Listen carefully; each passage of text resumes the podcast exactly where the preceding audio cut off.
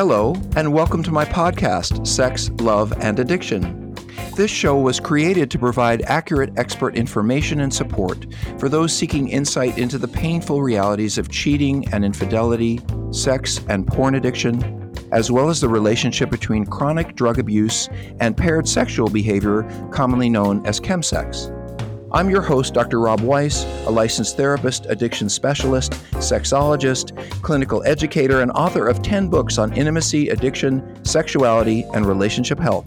This podcast is a forum for discussing sex, love, and addiction in frank, fact based, informative ways. My primary goal is to bring you clear advice, opinions, and feedback from some of the world's most renowned experts in human sexuality, trauma, addiction, mental health, and relationship intimacy. This show is sponsored by Seeking Integrity treatment programs, which are also dedicated to providing expert focused, highly specialized residential treatment for men struggling with sex, porn, and related addictions. You can learn more about Seeking Integrity and my work there at www.seekingintegrity.com. Now let's get started. Hey, everybody, welcome back. I have uh, one of my favorite repeating guests here. And I say not just my favorite, but one of your favorites because I actually look at the numbers that come in when you guys are looking at shows. I think we have like 300,000 downloads of this podcast, which is amazing. As a part of that, one of the most popular shows we have had and have been doing is with uh, Michelle Mays, who's a therapist I really think is just cutting edge and on the button when it comes to what do partners and spouses go through when they're betrayed, and how do couples begin to regain trust when there's been profound cheating and betrayal? So, welcome back, Michelle. Tell us a little bit about what you're doing, and then we'll get to our topic. Thanks, Rob. Thanks for having me back on the podcast. So, what am I doing right now? I am continuing to run the Center for Relational Recovery. I'm the owner of and clinical director of the counseling center that we have in Northern Virginia outside of DC. So, I'm continuing to work with my team there, delivering treatment to addicts and betrayed partners. And I am doing some writing. I'm working on a book for partners, for betrayed partners, that looks at betrayal from an attachment perspective. So, really looking at what happens to the relational connection between the two people when betrayal enters the picture. So it sounds like, Michelle, what you are really, you know, one of the things about being a therapist, I think, um, in active practice, as you are, working with a particular population, betrayed couples and spouses, cheating couples, we get to see parts of things, I think, really clearly. And then just when we see that, we see a deeper level of it. And I know on our last show, we talked, and it was a very popular show, we talked about disclosure and we talked about what it means to someone who's been, been betrayed in an intimate relationship. What does it mean to them to find out the whole truth? In what way could you begin to help the couple work through the whole truth? What is the meaning of having a kind of a common ground for information and facts in, in, a coupleship so that when there's been betrayal or hurt, we can start from an even playing field. And we've talked a lot about that. But you have something that I think is really fascinating. You're looking right now at the moment of what happens in an intimate coupleship, male, male, female, female, male, female, doesn't matter. When a partner finds out that, oh my God, you've been cheating on me. Oh my God, all these years or all these weeks, I thought it was this and it was that, and I thought you were this and you were that. And here you've been, you know, seeing sex workers having affairs, whatever it is you've been doing. And oh my God, what does all of that mean? And I think you've come up with a, an extraordinarily useful way of looking at what happens to that person when they're trying to figure out what is love anymore when I've been betrayed like this? And how do I turn to the person and love them, but at the same time hate them? And so, can you talk a little bit about what you're seeing and what you're learning about? Yeah. So I think what I've been doing some thinking about is, you know, as a field, I think uh, when Barbara Steffens introduced the trauma model back in, I think, 2006, maybe it was, uh, you know, when she did that, we really got it as a field. And that's, let me just be clear, that's the betrayal trauma model, meaning someone who's experienced profound infidelity, what they're going through and their response to that is a form of trauma. That's what we're talking about. Right. So I think we really got it as a field that we are dealing with somebody who has experienced a trauma and started to apply what we understood about treating trauma to how we treat betrayed partners. And I think that has really pushed us forward as a field in a really good way and been really good for partners and their treatment. So the piece that I'm really kind of looking at is how do we now kind of go another step forward and really look at the way that the person's attachment system, and by that we mean how we connect to other people and bond with other people, not with our minds, but at a bodily based level that happens in our physiology, like in our biology. So you're talking about emotional connection. Like you and I, hey, we're bonded, but we're not love bonded or romantically bonded, but we're still bonded as respectful professional. We have a level of attachment that could be hurt or supported. And just like anyone in a relationship, you're attached to someone to various degrees. And when something happens, your connection to them is threatened in various ways. And that's really what Michelle's looking at. Yeah, I'm talking about that, but I'm specifically talking about the way that we pair bond. So, the way that we connect with our romantic partners, because when we form up into long term relationships with our significant other, we actually, like, we use the language of poetry, like the two shall become one, to describe an actual biological reality, because we actually start to regulate each other's heart rate, our breathing, our blood pressure, our hormone levels. Wait, wait, wait. This is all that stuff about people who love each other and live together actually live longer or live healthier because they are sort of supporting and mutually on a biological level. When you're a deeply engaged couple, you're actually supporting each other in ways you don't even know about. I think that's part of what you're talking about, right? Yeah, you're actually kind of one organism. like you've actually become together functioning as a unit. And I want to say that's a good thing, right? That doesn't mean you don't have separate personalities or separate lives, but there's also a part of you called the relationship, which exists as a connection between the two of you that goes beyond either of you as individuals. It's a great thing, right? It's our like most it's our most basic coping tool and it's the thing that we all want is to be that connected to another person and supported by them and feel loved by them and all of that. So, it's a great thing. It's not in any way something that should be considered codependent or anything like that. It's a great thing. And well, you know, I don't believe in codependence, so I will say the closer a couple gets and the more they are up in each other's business, the better they are, the happier they are, the more connected they are. I don't necessarily mean enmeshment is a good thing unless it's in the service of dysfunction. But you know, I want to be that person who's 80 who looks just like my partner, and you can't tell us apart. I think that's a good thing. I agree with you, Michelle. You know, those old folks are kind of like they have tan totally. shorts and green shirts and flip flops, and from a distance you can't tell who is the. You know, I'm just saying, I want to be that person. I think that's a good thing. So I'm just letting it all out here. Anyway, please, Michelle, talk. So I love you. I find out about this. We're connected. What happens to me? So, what happens for a person who is in that kind of bonded relationship and connected relationship with their partner is when they find out that their partner, this person that they typically turn to for support and companionship and play and love, is now the very person who hurt them, who betrayed them, who has wounded them in one of the deepest ways they could be wounded. They now are in this enormous dilemma and it's a very unique dilemma. It's different from other traumas because it is the person who is your safe base in the world, the person who you usually turn to for safety, is now the person who has hurt you. Like my best friend, the person I live with, right? Yeah, that that is now the person who has harmed you. It creates this enormous dilemma for betrayed partners. And what happens for them is that they experience what we call I call this attachment ambivalence and the word ambivalence means to feel two opposing things at exactly the same time.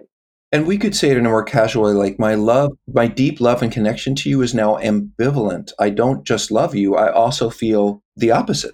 Oh, yeah. I love you today and I hate you tomorrow. Mm-hmm. Right. So, what happens for partners is they really have two states, kind of states, two states, consciousness states. Yeah. Yeah, but our brain fires and says, You're in danger. You need to do something. You need to get out of danger. Right. And when this kind of danger happens, our brain actually sends us opposing messages. So one message is, Hey, this is the person that you've always turned to. And this is the person who makes you feel safe and comforted. And they're your person in the world. Go toward them. Right. Like you need to reconnect with them in order to feel safe and and heal up this wound and this breach that has happened. Mm-hmm. So that's one message we get. Right. But at the same time, our brain also says, get away from the danger. Danger, danger. Run away. And so then that part of us is saying, wait, you're the person who hurt me. You're the person who did this to me. I have to get away from you. I have to create distance between you and me in order for me to be safe. So, Michelle, I have to say, I really love that you're talking about this because throughout the work that I've done with uh, compulsive sexual behavior and, and infidelity in general, you know, I've always, I think it's easy for us as therapists to not understand the position of the spouse because they come in on one day and they say, "Oh, I, I, you know, I really do love them, and I hope they get better, and I want things to get better, and even though I hate what they did, I, I still." And then they come in a week later, "I hate them. I don't want to live with them. I can't stand them." And they do, you know, there is this sense, and you've really named it. I never understood it before. Like the person that I was married to, the person I was committed to, what I thought that was is gone now because I will never be able to know, to honestly think that you could go out in the world and not hurt me and know it. Because now that you've cheated on me, I know you're someone who can go out in the world and hurt me and know it and do it anyway. So that basic trust in you're the person who will always protect me, save, you know, save, rescue, and support me because you are my most important spouse, that's gone. Because you know that person has gone out in the world and deliberately hurt you in ways they knew that would hurt you, and they put themselves first. So that is what a spouse is presented with, with the person that they most hopefully loved, felt connected to, their best friend, their partner, the person that they were going to be with till, you know, whatever, is now the person who's also actively hurt them. And how do you face that dilemma? So what do you see in those issues, Michelle? Well, so what I see for partners is that they are on this wild roller coaster ride where from one moment to the next, from one day to the next, from one week to the next, depending on which part of the safety message is winning, they are either pulled back toward the betraying partner, toward the addict, toward the unfaithful person, and trying to reconnect with them. Support me, help me, be there for me, right? Yeah. Or they are pushing away as hard as they can and fighting and distancing and trying to create distance. I can't stand you. You've hurt me. You've ruined my life. Get away from me. Right. So they're back and forth between these two behaviors over and over and over again. And I think, like you said, Rob, coming into the therapy office, they come in in all of these different places. So I, I supervise and train new therapists that are working with partners, you know, that are brand new to working with partners. And they'll say to me, Yeah, my client came in and she's done with the marriage. She's leaving him. She said it's over. So I guess, you know, they're just going to get divorced. And I'll say to them, well, you don't, we don't know that. Like, we don't actually know what's going to happen because she's in this dilemma, bouncing all over the place between distance and closeness with this person. So you just need to hold space for her and let her be in all these different places. So they inevitably, the therapist will come back in the next week and be like, yeah, well, they had a good week this week. It looks like they might stay married. and I'll say, yeah, and you don't know that. you know, you don't know if that's going to happen. We're going to hold space and let her, him, whoever, bounce around in this dilemma for a while because it goes on for a while. So, Michelle, this really reminds me of a situation I had with the clients years ago, and I want to understand if you think this is an example of this. So I, it's a little st- long story, but I'll be quick. I worked with a couple for like nine months, and there was a lot of infidelity, a lot of hurt, a lot of betrayal, but there was also a lot of good, solid effort to make things better. And I think both members of the couple had been working on it, and you know they were really improving their communication, their caring, their honesty. I thought things were getting really good. And they went away for a weekend, and everyone kind of agreed, okay, you know, it might be time for them to be intimate, be closer. They've been working hard. And so they did. They went away for this weekend, and despite the betrayal, you know, almost a year ago, they they had a wonderful weekend. They had fun. They were reminded of the love they shared when they were starting out, and they made love, and it was a great weekend. And so they're driving down from this little weekend they had on their way home. And the spouse, the female spouse in this case, looked up as they're driving home and the husband's driving, and she sees a, a Victoria's Secret sign. And she starts to think to herself, God darn it, those are the kind of women he was. I can't believe. And she gets furious. All of a sudden, this happened. They're driving away from a lovely weekend, and she says, Stop the car, stop the car. What I got? He's like, What are you talking about? We had this lovely weekend. I hate you. You ruined my life. I can't believe I went away with you. What was I thinking? Now, to the average therapist, that might seem like this person was crazy. But going along with what you're kind of saying, it's like, okay, she, this particular person, started feeling connected again, started feeling good again, started feeling like trusting again. And then maybe she saw that billboard and thought, oh my God, that is the very situation. Trusting him, letting myself open up to him, getting close to him is the very thing that hurt me. And I don't want to do that again because look at that billboard. Those, that's why I got hurt. And so she shifts in within a minute on the freeway from that connected space to that dismissive, get away from me space. And then he's sitting there thinking, what's wrong? What did I do wrong? I thought nothing happened. Is she crazy? And of course, she's not crazy. She's responding to being reminded of what happened to her. So, is that like an, a lengthy kind of example of what you're talking about? I think it's a great example. So, tell me what you think went on in that situation. in terms of attachment? What are you exactly talking about? What I really see, I think what you said is true. Like she saw something that reminded her. But I think the bigger, even the bigger underlying dynamic is that she's just had this weekend where she allowed herself to be vulnerable again. She allowed herself to move close to the person who hurt her. And in that closeness, it puts her at more risk for being hurt. So if he would, if he were to go out and cheat on her again and hurt her again, and after already being hurt, she's like come back close to him. No, she's a double fool. Yeah, and she's let herself be close and she's let herself be connected and she's put her walls down. And he were to do that, then that would be incredibly devastating. So I think what we see is partners who, after moments of closeness, there can be a recoil out of it because of the fear of the vulnerability and what can happen if they allow themselves to stay in that kind of close connection to the person who betrayed them. So we see this a lot. Like I think about the example of, you know, often when we're working with our partners who have the individual who has cheated, we're working with them on empathy building and helping them respond to the betrayed partner with empathy and showing up for the betrayed partner, being willing to hear the betrayed partner's pain. We're really working with them and coaching them on how to do those things. And I think about times when they're they're kind of going in and they're doing it.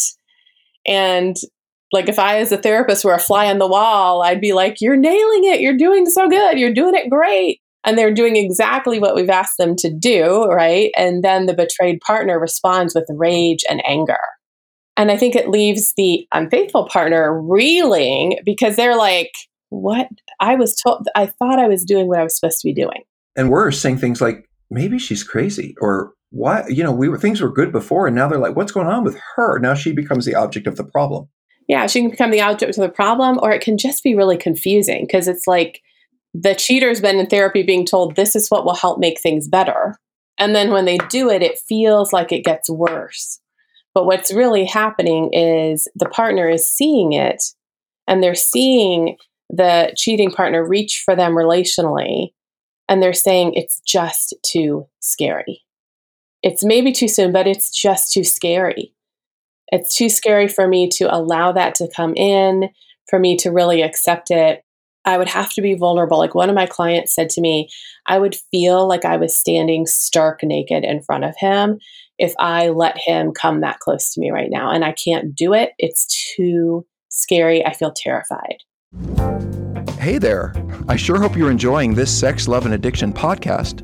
Before we continue, I'd like to remind you that if you or someone you know or love needs treatment for sex addiction, porn addiction, or co occurring drug problems, Seeking Integrity can help. For more information, please visit our website at www.seekingintegrity.com. That's seekingintegrity.com or call us at 747 234 4325.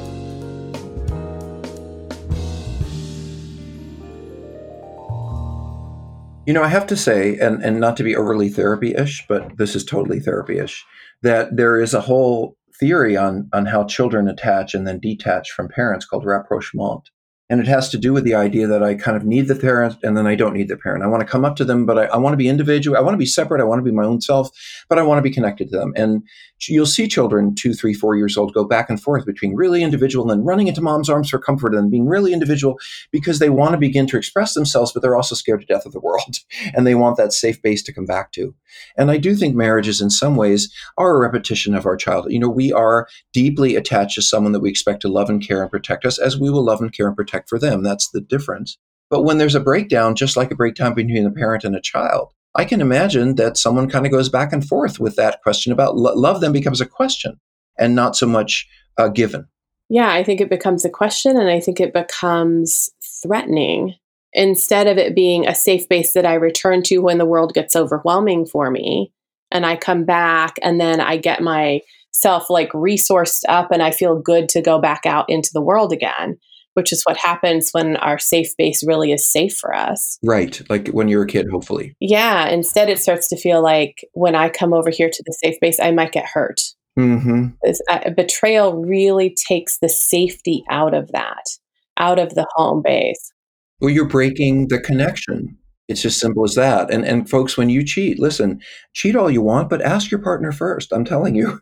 like if you want to go out there and cheat, it's not that you cheated or didn't cheat. It's that it's the lying, the the disconnection in the relationship. This will kill your relationship.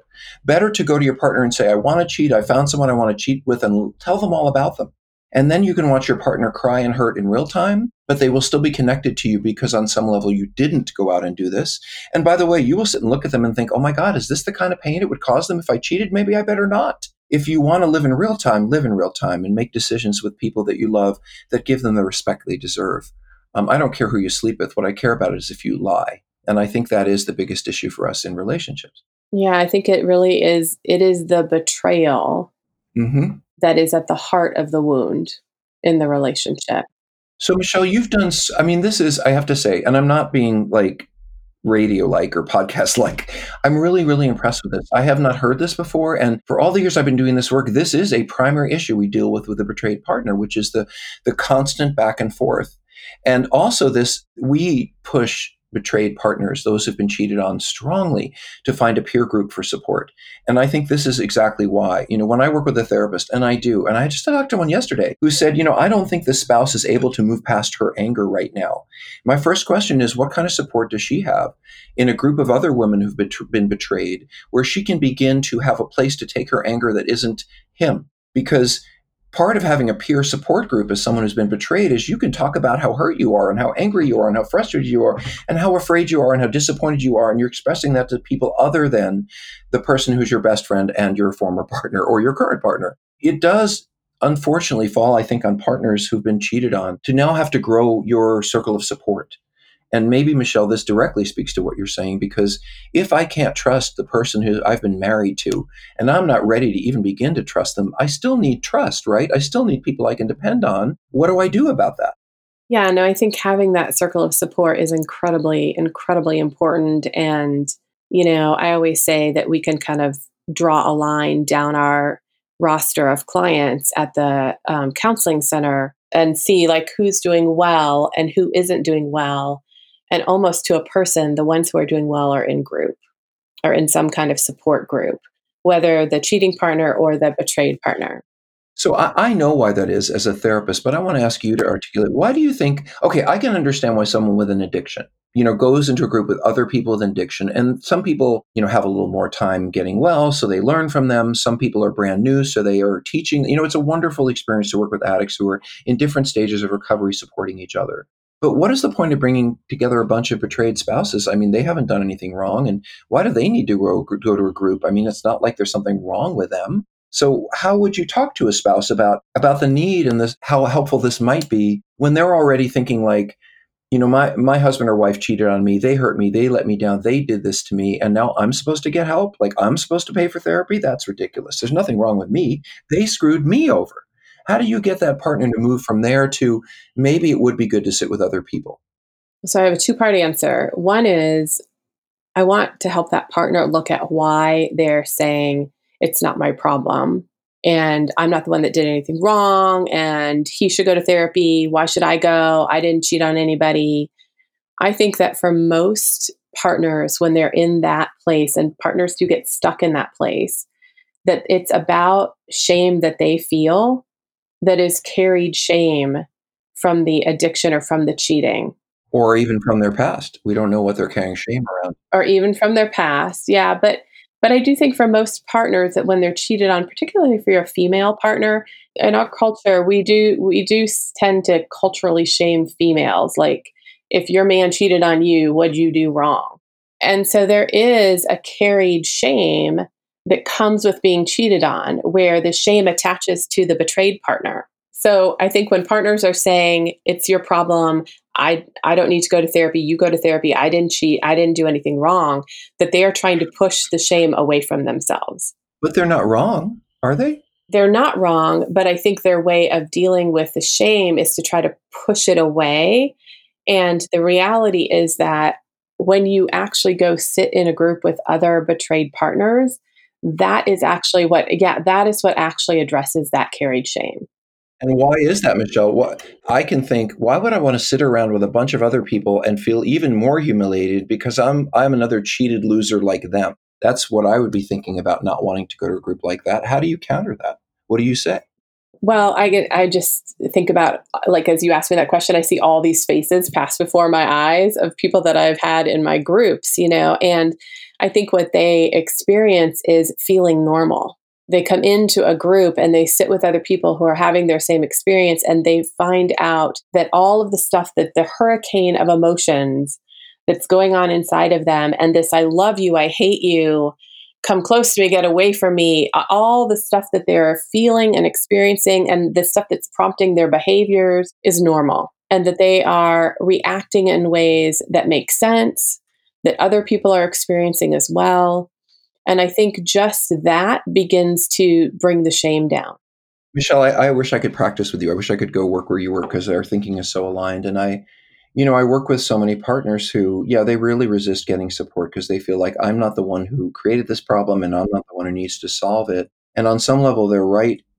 But what they're missing is that they've been hurt, they've been wounded, they have been damaged. And oftentimes, when you're living with an addict partner, you haven't been just lied to recently. You've been lied to and gaslighted and manipulated and told red was blue and blue was green for years. And so by the time you get to really understanding the truth, for a lot of spouses, there can already be a lot of self doubt, a lot of insecurity that's even been placed there by living with someone who's been lying so often for me, when spouses come together, I, I, use this and I just think, okay, if I'm a woman who feels less attractive, maybe I wasn't attractive enough, maybe I wasn't engaged enough, maybe, you know, I, if I'm doubting myself in any way as the cause of this cheating, this infidelity, I walk into a group of other women who've been cheated on, all of a sudden I see an attractive, intelligent other woman across the room who's kind of like me and, well, she got cheated on too. So maybe it doesn't mean that I'm the jerk here. Maybe other people can end up in this situation uh, who are just as attractive, smart, and interesting, and it isn't my fault. And I think, you know, that's part of what happens in those groups. Is that why you think the shame goes down?